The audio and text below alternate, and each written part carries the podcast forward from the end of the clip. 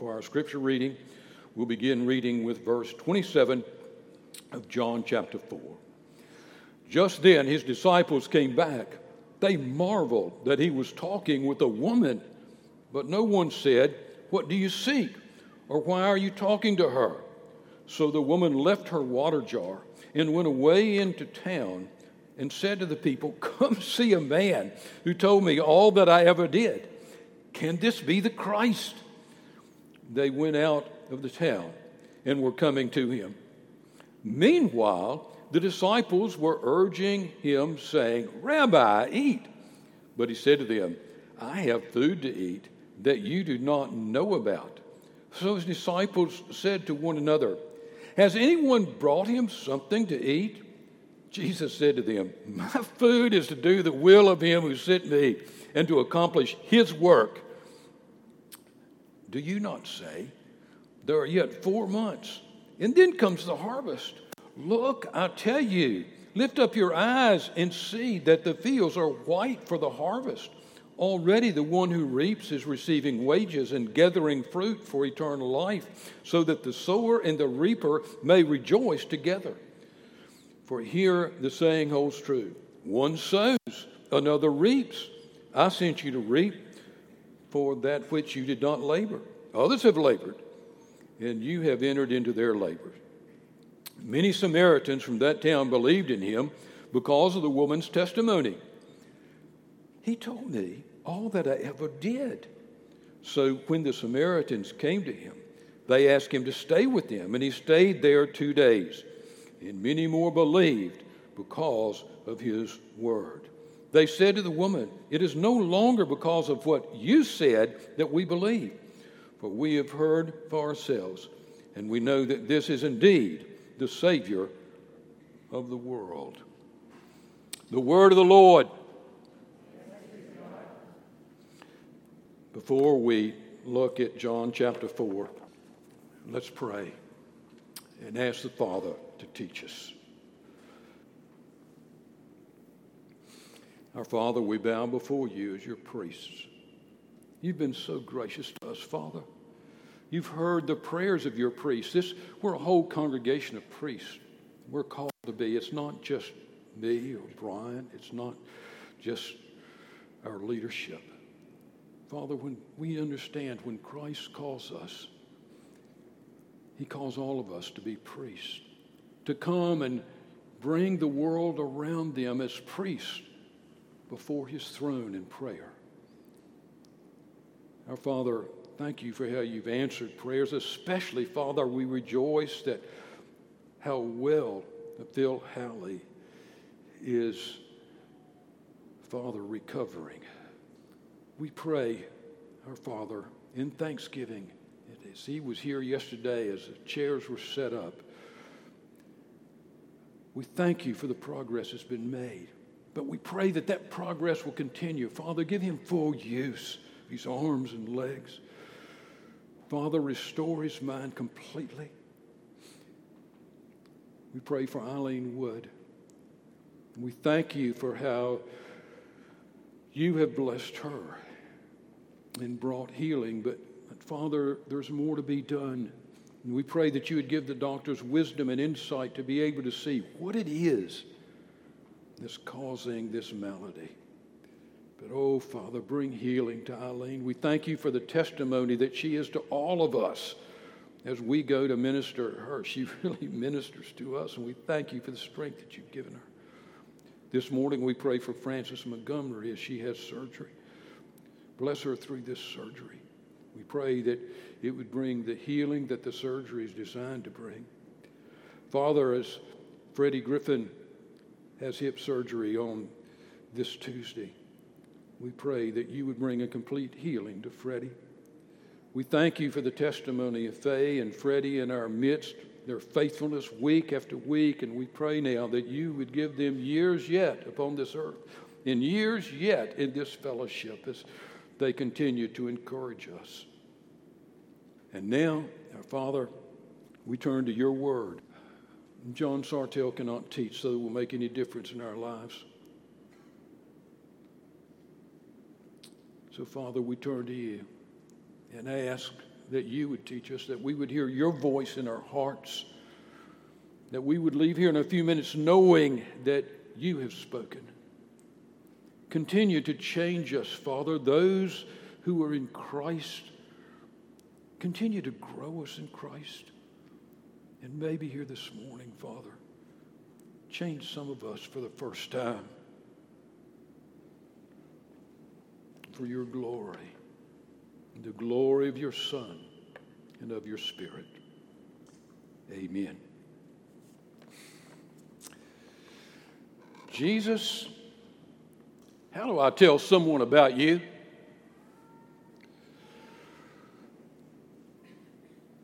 Two of the longest conversations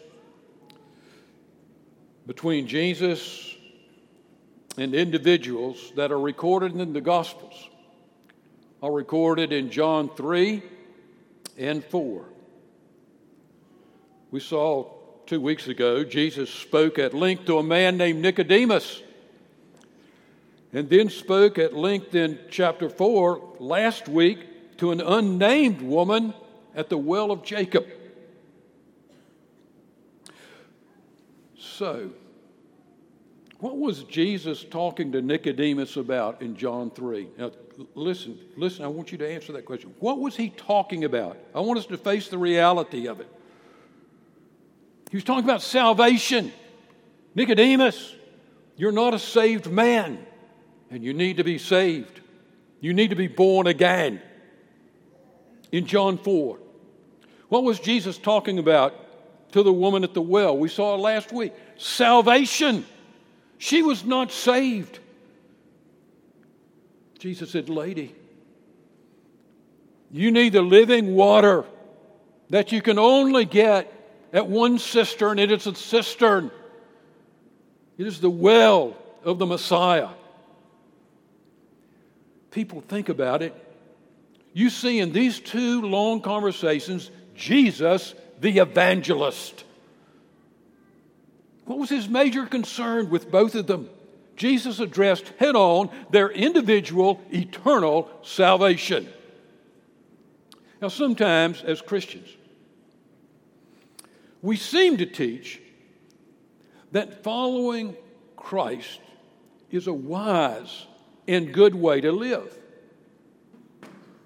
Now, it is a wise and good way to live. But if we only tell that to our children, follow Christ, follow the precepts of Scripture, it's a wise way to live. That's not the gospel, folks. It's really not.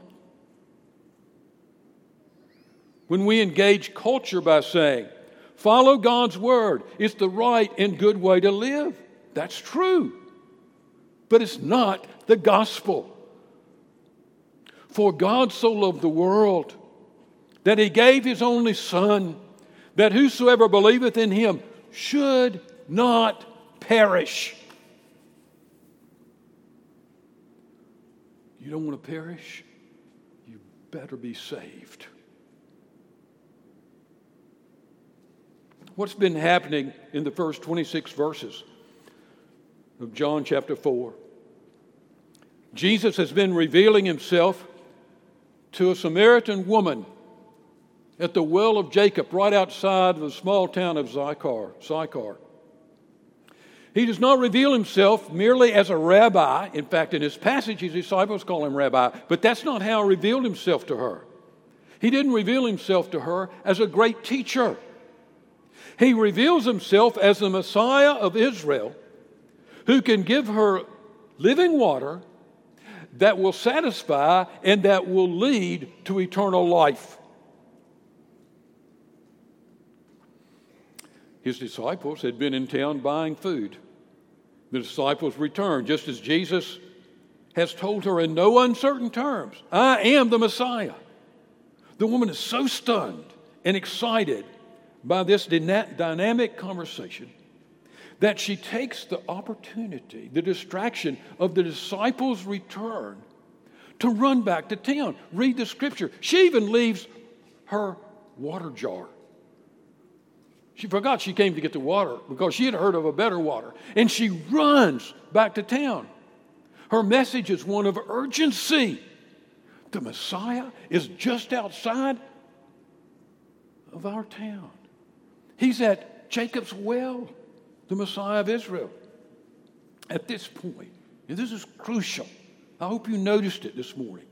At this point, Jesus turns from addressing the woman about eternal life to speaking to the disciples about what he has been doing. He speaks to them about how they are to tell the world about him. This is how you're to reveal me, reveal my gospel to the world. You address the individual needs of eternal salvation. their need of being changed by the Holy Spirit. You reveal this their need of being changed by the Holy Spirit at the very core of their being, their need of a Savior who would take their sins upon Himself. By the way, what does Jesus say?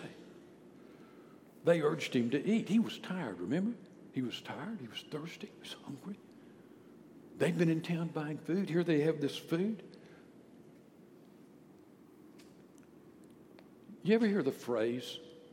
Somebody will say, at one time you could have said about my son, you could have said, he loves football better than he does to eat. He did. And when, you you know, we'll pick out something and we'll say, you know, he loves his job more than he loves to eat. Where do we get that? We get it from this passage. They said, You've got to eat something. And he said, I have food that you don't know about. I have been eating. And I would rather tell people about how to be saved than I would to eat. Is that how you feel? That's what Jesus said. As Christians living in a secular world, we tremble at the whole idea of witnessing, of revealing Jesus and his gospel, especially in this hostile secular world. Now, this morning, We've come like we did. I love this congregation. The Lord has given us together a love of worship, a love of this order of worship, a love of recognizing that our holiness, our reverence should be in response to His transcendence, to His holiness. It's the only way we can respond.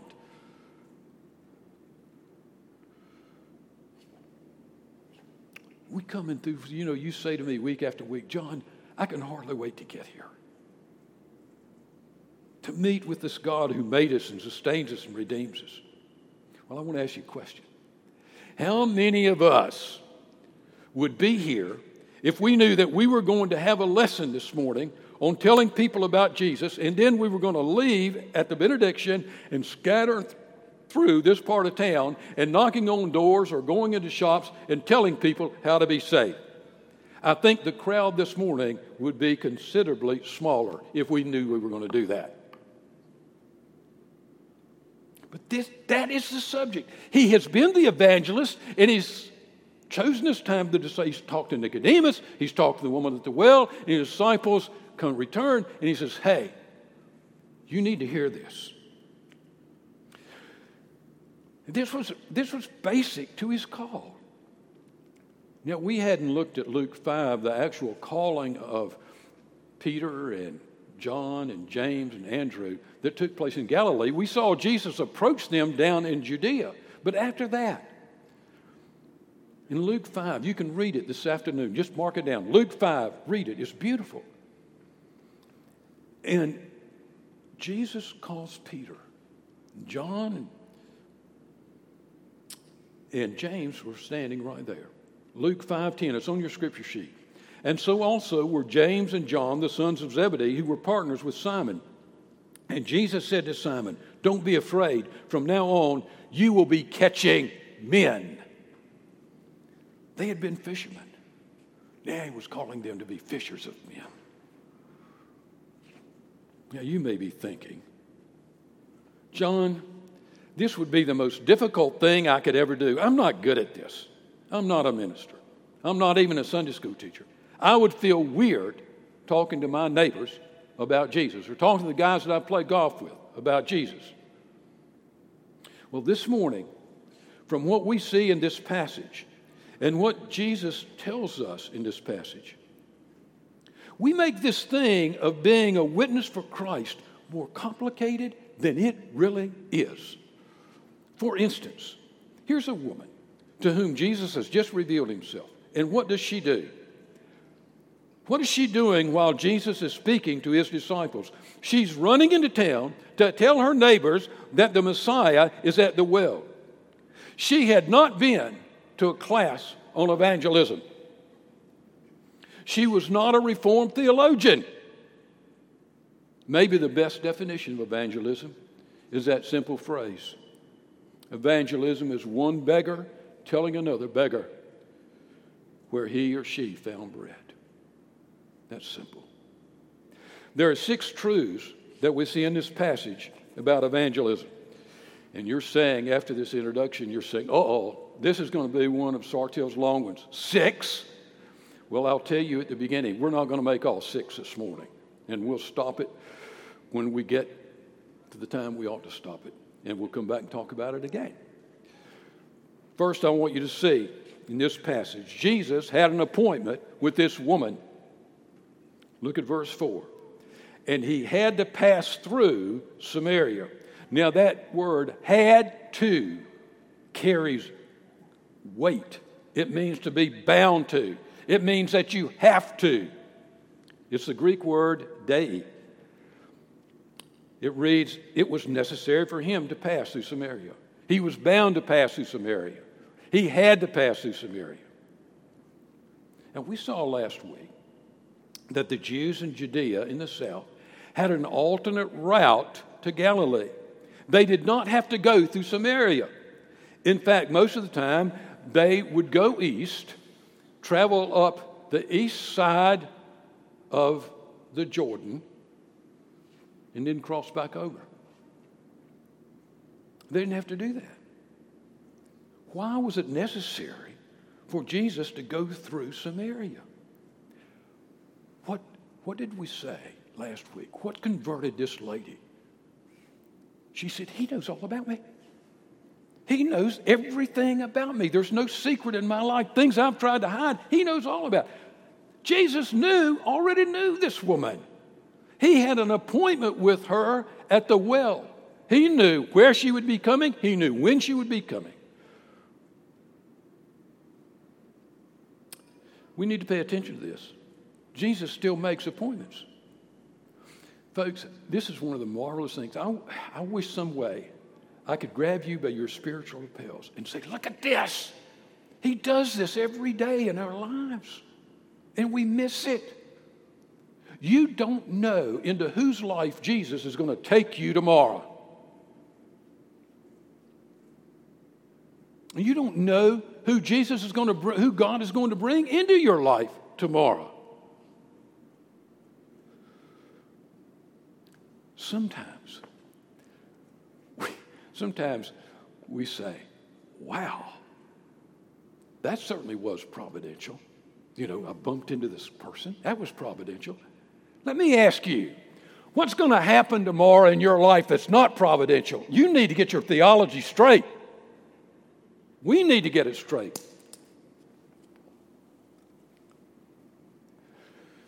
Jesus makes appointments.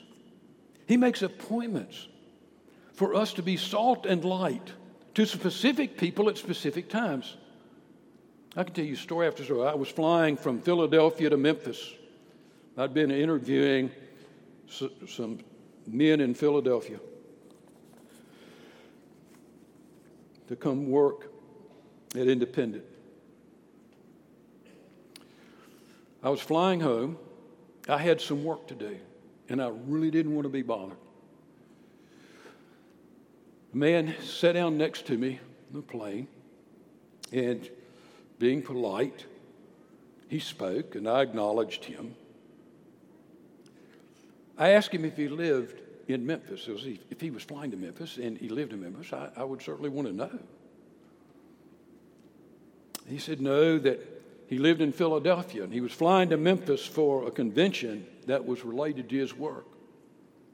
He asked me if I lived in Memphis. I said yes, and I knew what was coming. I said, This is going to turn into something long. I'm not going to get my work done. Because I knew the very next question. He said, Well, what do you do in Memphis? And so I said, and usually this usually turns people off. They just say, oh, you know, and they try to think, well, have I said something wrong along the way? Have I said a word I shouldn't say? I said, I'm a minister of the gospel in Memphis. At that point, everything changed. He turned in his seat, he grabbed my arm, he was focused, eyes wide. He said, I must talk to you. He told me that his first child had been born two weeks earlier. The baby's life was seriously compromised. He was in a neonatal ICU. He was only flying to Memphis because it was absolutely necessary for the survival of his business. He was only going to be here overnight. He said, When I return,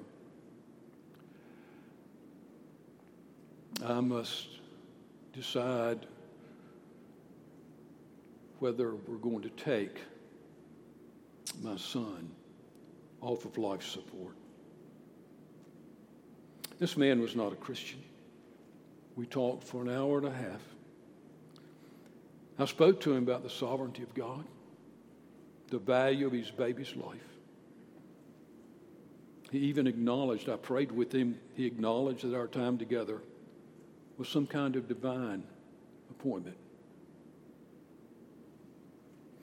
The woman walking to the well, and either at the end of this message or, or the next time we're together on this passage, I'll tell you the rest of that story. The woman, the, the woman walking to the well that day had no idea she had an appointment with the Messiah of Israel. But that's why he was there. Jesus had a divine appointment with this woman and he still makes appointments for us. Secondly, Jesus says, You must reveal me as I am, not whom you or the world wants me to be. Look at verse 10. Jesus answered her, If you knew the gift of God and who it is that is saying to you, Give me a drink, you would have asked him. He would have given you living water. The woman said to him, I know that Messiah is coming who is called Christ. When he comes, he will tell us all things. Jesus said to her, I who speak to you am he. Now, what was Jesus doing? He was revealing who he was. If we make Jesus any less than that, the Messiah, the Son of God, we're lying. More than that, we're blaspheming. Who could make the blind to see?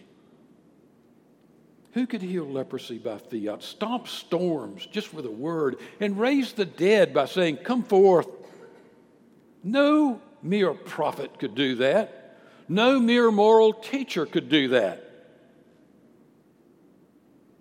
You must reveal Jesus. Who he really is. This is what you think about this. We talk about ministers and churches that have gotten away from the truth of the gospel. And they said, We live in the 20th century. We don't believe God came flesh. But for some reason, they've stayed in the ministry and they just want to reveal this Jesus that's very palpable, this Jesus that the world will like.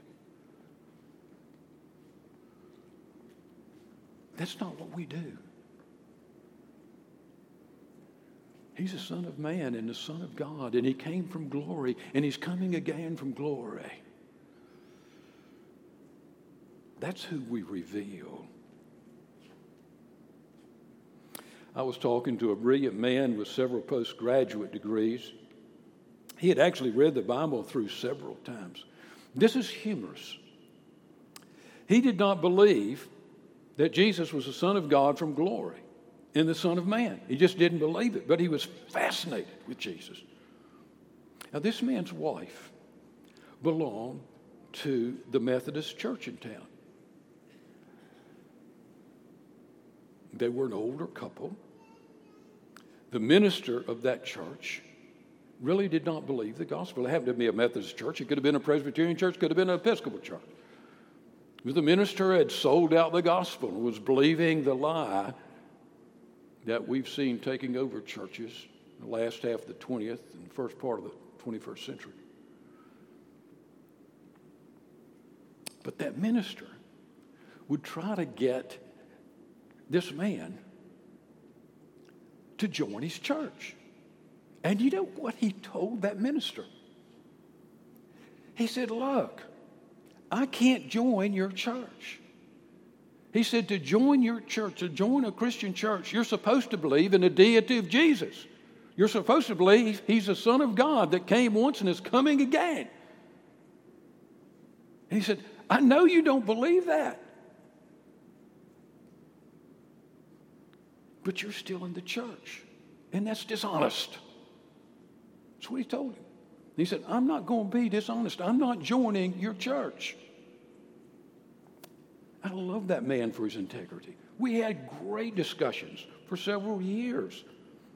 He had more respect for Jesus than that minister had. The best part is that I saw that gentleman make a profession of faith and come to Jesus. He was saved. Saved. Not coming because it's a wise way to live, or a good way to live, or a just way to live. He came to Jesus as a sinner who was in danger of hell, and he came to be saved. Jesus had a divine appointment. You want, you want to minister? You want to tell somebody about Jesus? Jesus had a divine appointment with this woman. He gives us divine appointments. Jesus says, Disciples, you must reveal me as I am, not whom you or the world wants me to be. Thirdly, he says, You can speak of me in your everyday world. Look at verses 5 through 7. So he came to a town of Samaria called Sychar, near the field that Jacob had given to his son Joseph. Jacob's well was there. So Jesus, wearied as he was from his journey, was sitting beside the well. It was about the sixth hour. A woman from Samaria came to draw water. Jesus said to her, Give me a drink. Jesus began this conversation at the town well, not in the local synagogue, not in the temple. This section began in chapter 3 with the conversation between Nicodemus and Jesus. That conversation took place at night, probably in the place where Jesus was staying in Jerusalem. Before that, we saw the testimony of Jesus at the wedding feast at Cana. In all of that, the wedding feast and Nicodemus, the woman at the well, he's saying to us, he's saying to Peter and John, Do you see where I talked to Nicodemus? Do you see where I talked to this woman? Remember the wedding feast in Cana?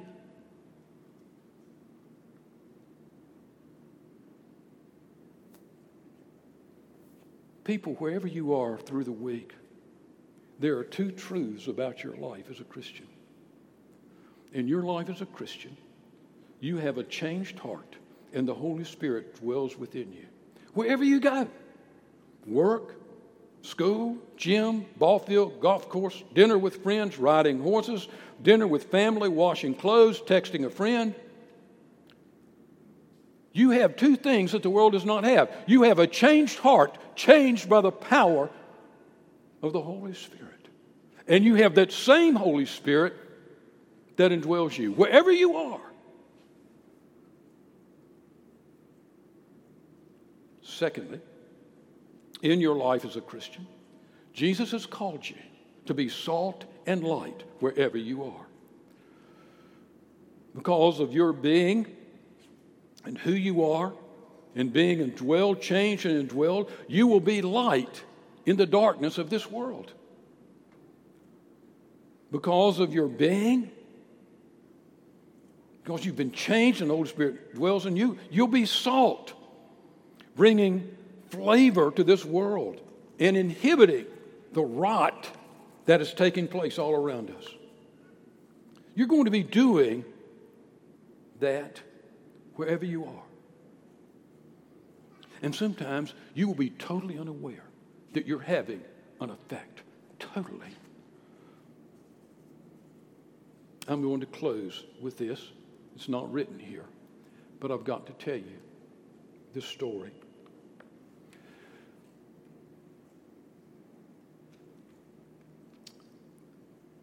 I began my ordained ministry in 1969 in a small town of, didn't even have a red light, Cedar Bluff, Virginia, back in the mountains on the edge of the coal fields. Everything west of us was coal fields, everything east of us was agriculture. This is a small town. I loved those eight years. There was a school teacher. She was an atheist. She lived in an apartment that was owned by one of our members. This apartment was right behind this member's house. She lived there. And the lady that was a member told me about her and said, You need to talk to her. Well, I did talk to her, and we became friends. And we would talk back and forth. She was the atheist. She was enjoying being an atheist. She wanted to cast off God's law and live like she wanted to live, do what she wanted to do.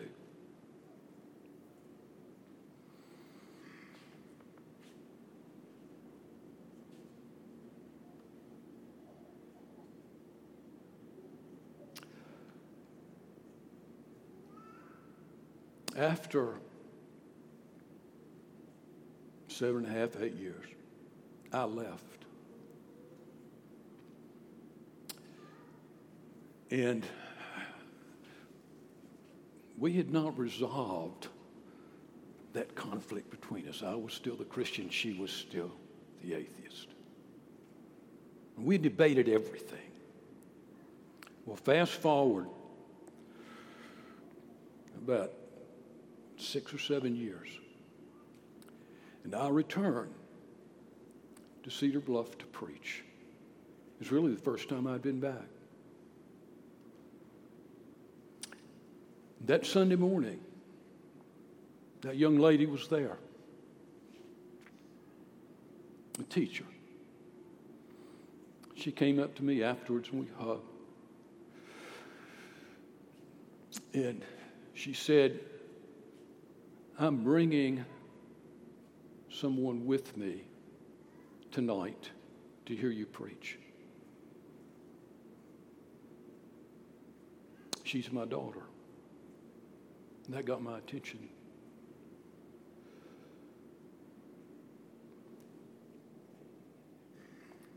And I said, Well, did you get married to one of these guys? She said, No, I didn't. I said, Something's changed. She said, Do you remember just before you left? you went over to, you walked into a gynecologist's office in Abingdon, Virginia. I said, I remember that well. He had been Janet's doctor. And I had come to thank him. He was not a Christian at all. But I just wanted to thank him for how he had taken care of, of Janet. I said, I remember that. She said, I was in the office that day. She said, I was there to have an abortion that day. She said, How many hours had we debated about abortion? She said, You walked in. You didn't see me, but I saw you. And at that exact moment, I knew everything you'd been telling me was right, and everything I'd been telling you was wrong. That Sunday evening, I met a six or seven year old beautiful young girl, strawberry blonde. And I had no idea that she was here because I walked into a gynecologist's office. Oh, people, come back in two weeks. You'll hear the rest of this message, but know this God is not limited by our feebleness, by our awkwardness. He will use us even when we don't know it if we would just be faithful. Just be faithful. That's all. Amen. Our closing hymn is most appropriate. It is one that we have not sung in this church Jesus and Shall It Ever Be? And it's to, it's not to the tune that's in the hymn book. You look it up, 511. Well, that's not the tune. We'll sing it to the tune of When I Survey the Wondrous Cross. Let's stand together.